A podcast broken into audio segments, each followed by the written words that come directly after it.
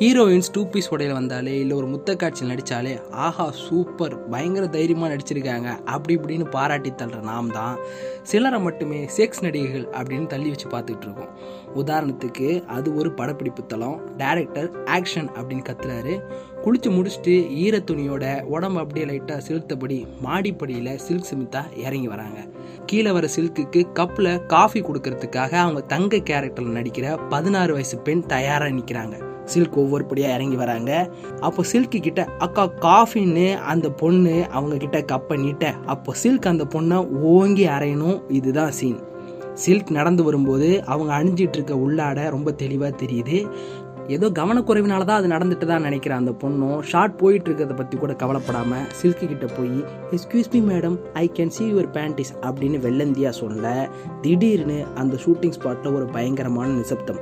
நல்லது தானே பண்ணோம்? அப்புறம் எல்லாரும் இப்படி பார்க்குறாங்க அப்படின்னு அந்த பொண்ணு அப்பாவே நின்றுட்டு இருக்க. மீண்டும் ஷூட்டிங் தொடங்குது. சில்க் மறுபடியும் இறங்கி வராங்க.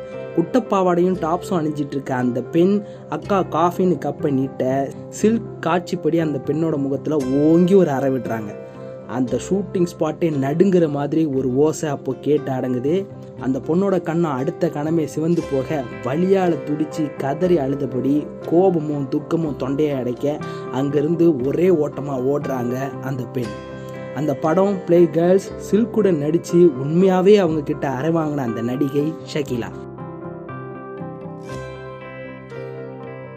ஆண்களின் தூக்கத்தை கெடுக்கும் பணங்களின் மூலம் தென்னிந்தியா முழுக்க தன் உடலால் ஆக்கிரமித்திருந்த ஷக்கீலா வாழ்க்கையோட ஒவ்வொரு நாளும் துயரும் வழியுடனே கடந்திருக்கு. இஸ்லாமிய குடும்பத்தில் பிறந்த ஷக்கீலாவோட அப்பாவும் அம்மாவும் மறுமணத்தில் இணைஞ்சவங்க ஷக்கீலாவோட அண்ணனும் அக்காவும் அப்பாவோட முதல் மனைவியோட குழந்தைங்க. ஷக்கீலாவோட பிறந்தவங்க ரெண்டு அண்ணன்கள் ஒரு தம்பி ஒரு தங்க அப்புறம் ஷக்கீலா பிறந்த வருஷம் ஆயிரத்தி தொள்ளாயிரத்தி எழுபத்தி ஏழு. ஷக்கீலா ஸ்கூல் படிக்கும்போதே மிகவும் சுட்டித்தனமான ஒரு பொண்ணாக தான் இருந்திருக்காங்க. ஆண்கள் அதிகம் இருக்கிற குடும்பத்தை சேர்ந்தவங்கிறனாலையோ என்னமோ தெரியல. அவங்களுக்கு பள்ளியிலையும் ஆண் நண்பர்களே அதிகம்.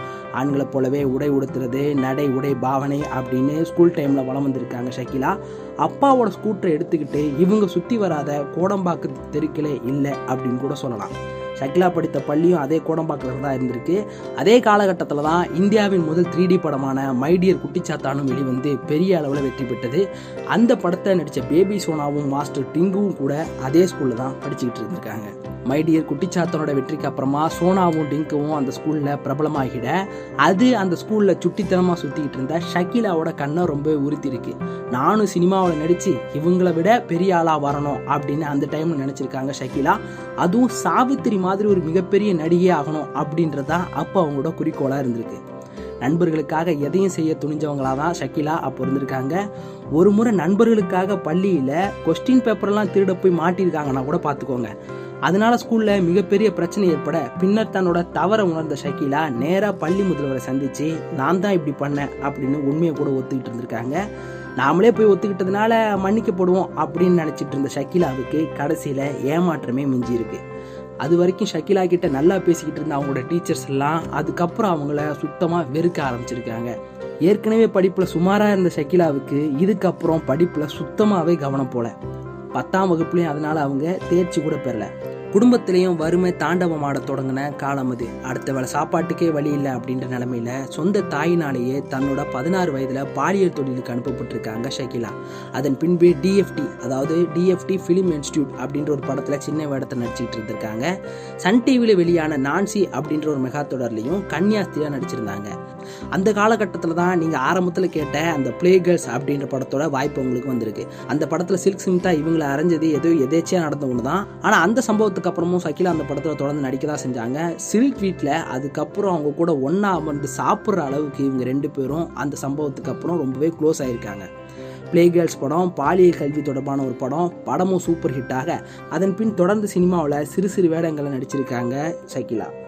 அப்போ பிஸியாக இருந்த கவுண்டமணிக்கு ஜோடியாக நடிக்கிற அளவுக்கு கவனிக்கப்படும் ஒரு நடிகையாகவும் அந்த காலத்தில் இவங்க வடம் வந்திருக்காங்க. தொண்ணூறுகளோட இறுதியில் தான் இவங்க மலையாள படத்தில் நடிக்க ஆரம்பிச்சிருக்காங்க. இவங்க முதன் முதலாக மலையாளத்தில் நடித்த படம் கிண்ணரா தும்பி. அப்போ அவங்களுக்கு வயசு வெறும் இருபத்தி ரெண்டு தான். அந்த படத்தில் அவங்க வாங்கின சம்பளம் இருபத்தையாயிரம். மலையாள சினிமாவில் இவங்களுக்கு எந்த அளவுக்கு கிராக்கி இருந்துச்சுன்னா இவங்க பிஸியாக இருந்த அந்த டைம்லேயே மொத்தமாக அஞ்சு நாட்கள் கால் ஷீட் கேட்ட ஒரு தயாரிப்பாளர்கிட்ட இவங்க ஒரு லட்சம் சம்பளத்தை தான் நடிக்கிறேன் அப்படின்னு சொல்லியிருக்காங்க. ஒரு படத்துக்கு ஒரு லட்சம் கேட்டால் நடிக்க கூப்பிட மாட்டாங்க அப்படின்ற ஐடியாவில் இவங்க ஜாஸ்தியாக சம்பளம் கேட்க ஆனால் அந்த தயாரிப்பாளரோ ஒரு நாளைக்கு ஒரு லட்சம் கேட்குறாங்க போல அப்படின்னு அதுக்கும் சரின்னு சொல்லி முழு சம்பளத்தையும் கொடுத்துருக்காங்கன்னா பார்த்துக்கோங்க அப்போதான் தன் மார்க்கெட்டோட உண்மையான வேல்யூ என்ன அப்படின்னு ஷக்கிலாவுக்கு புரிஞ்சிருக்கு. பின்பு இவரது சம்பளம் அங்கேருந்து அப்படியே பல லட்சங்களாக உயர்ந்திருக்கு. தியேட்டர்களே இவங்களுக்கு கூட்டம் பயங்கரமாக அலைமோத பல தயாரிப்பாளர்கள் இவங்க படங்களால் சொத்துக்கள் வாங்கி குவிச்சிருக்காங்க. குறிப்பாக ஒரு தயாரிப்பாளர் புதுசாக தான் கட்டின வீட்டுக்கு ஷக்கிலா அப்படின்னு ஷக்கிலாவோட பேரையே வச்சிருக்காருன்னா பார்த்துக்கோங்க துபாய் பஹ்ரைன் மஸ்கட் ஆகிய நகரங்களில் கலை நிகழ்ச்சிக்காகவும் தொடர்ந்து ஷக்கிலா அந்த காலகட்டங்களில் அழைக்கப்பட்டாங்க. கலை நிகழ்ச்சிக்காக இவங்களுக்கு அப்போது பத்து லட்ச ரூபாய் சம்பளம் வழங்கப்பட்டிருக்கு.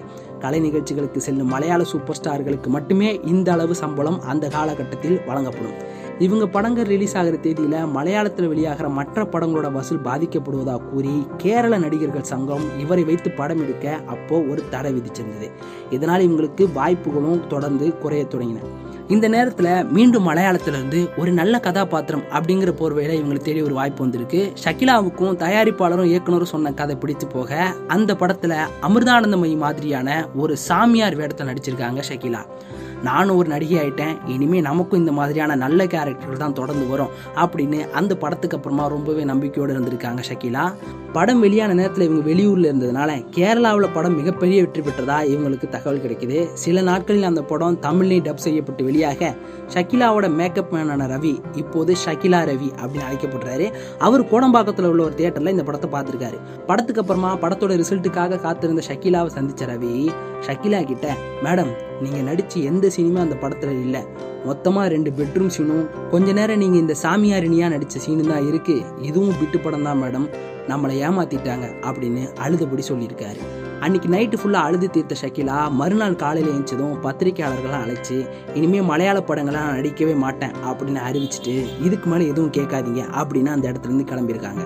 அங்கிருந்து வீட்டுக்கு வந்த அவங்களுக்கு தான் சம்பாதிச்ச எந்த பணமுமே இப்போ கையில் இல்லை அப்படிங்கிறது அப்போ தான் புரிஞ்சிருக்கு. காரணம் இது வரைக்கும் தான் சம்பாதிச்ச எல்லாத்தையும் தன்னோட உடன்பிறவா சகோதரி கிட்ட தான் அவங்க கொடுத்து வச்சிருந்திருக்காங்க. இவங்க இனிமேல் படம் நடிக்க போகிறதில்ல அப்படின்றத தெரிஞ்சுக்கிட்ட அவங்களும் எல்லா பணமும் செலவாயிருச்சு அப்படின்னு அப்போ கை விரிச்சிருக்காங்க மொத்த குடும்பமும் தன்னை ஏமாற்றிட்டதை நினச்சி வேதனைப்பட்ட ஷக்கீலா இன்னமும் சாவித்திரி மாதிரியான ஒரு நடிகை ஆகணும் அப்படின்னு ஒரு வாய்ப்புக்காக அதை எதிர்நோக்கி காத்துக்கிட்டு இருக்காங்க.